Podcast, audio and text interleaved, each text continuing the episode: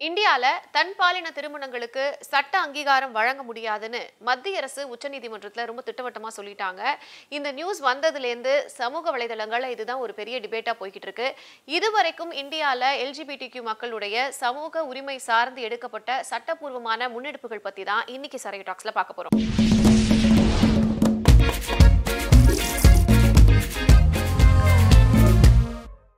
Thousand எயிட்டீன்ல தன் பாலின காதல் குற்றம் இல்லைன்னு வரலாறுல ரொம்ப முக்கியமான ஒரு தீர்ப்பை உச்சநீதிமன்றம் வழங்கினாங்க. இந்த தீர்ப்பு எல்ஜிபிடிக்யூ மக்களுடைய ரொம்ப நீண்ட நாள் கோரிக்கையாகவே இருந்தது. டூ தௌசண்ட் எயிட்டீன் செப்டம்பர்ல இந்திய தண்டனை சட்டம் முன்னூற்றி எழுபத்தி ஏழாவது பிரிவை நீக்கி தன் பாலின காதல் குற்றம் இல்லை அப்படிங்கிறத உச்சநீதிமன்றம் உறுதிப்படுத்தினாங்க.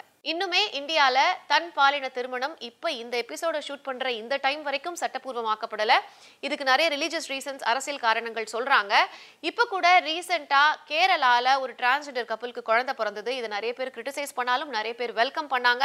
நார்மலைசேஷனுக்கு ரொம்ப ஆரோக்கியமான ஆரம்பமா அது பார்க்கப்பட்டது. இதை கொஞ்சம் இன்டென்ஸா யோசிச்சு பார்த்தோம்னா எல்ஜிபிடிக்யூ மக்களுடைய சட்ட உரிமைகள் நீண்ட காலமாகவே இந்தியால கட்டுப்படுத்தப்பட்டிருக்கு அப்படின்னு கூட சொல்லலாம். இதை நான் ஏன் சொல்றேன்னா டூ தௌசண்ட் எயிட்டீன்ல தன் பாலின காதல் குற்றம் இல்லை அப்படிங்கிற ஒரு தீர்ப்பு வழங்கப்பட்டாலும் தன் பாலின திருமணம் சார்ந்து அதுக்கப்புறம் எந்த ஒரு ஆக்கப்பூர்வமான தீர்ப்போ நகர்வோ இது வரைக்கும் எடுக்கப்பட்டதா தெரியல.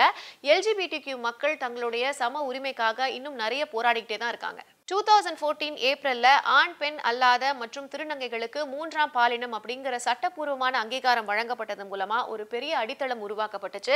அதே மாதிரி டூ தௌசண்ட் செவன்டீனில் ஒரு தனி நபருக்கு தன்னுடைய பாலினத்தை கண்டறியறது அவருடைய உரிமை. அதை கண்டிப்பாக கண்ணியமாக தான் பார்க்கணும் அப்படின்னு கொண்டு வந்தாங்க. அகைன் டூ தௌசண்ட் எயிட்டீனில் தன் பாலின காதல் குற்றம் இல்லை அப்படிங்கிற உச்சநீதிமன்றத்தோட அந்த தீர்ப்பு எல்ஜிபிடிக்கு மக்களுடைய அரசியல் அமைப்பு உரிமைகளை விரிவுபடுத்துச்சு. இவ்வளவு முன்னெடுப்புகளை எடுத்த உச்சநீதிமன்றம் தன் பாலின திருமணத்தையும் அங்கீகரிக்கும் அப்படிங்கிற ஒரு பெரிய எதிர்பார்ப்பை ஏற்படுத்துச்சு.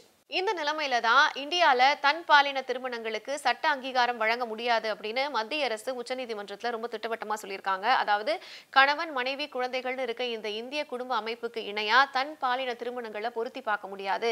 அதே மாதிரி தன் பாலின திருமணங்களை அங்கீகரிக்காததுனால யாருடைய அடிப்படை உரிமைகளும் மீறப்படல அப்படின்னு குறிப்பிட்டிருக்காங்க.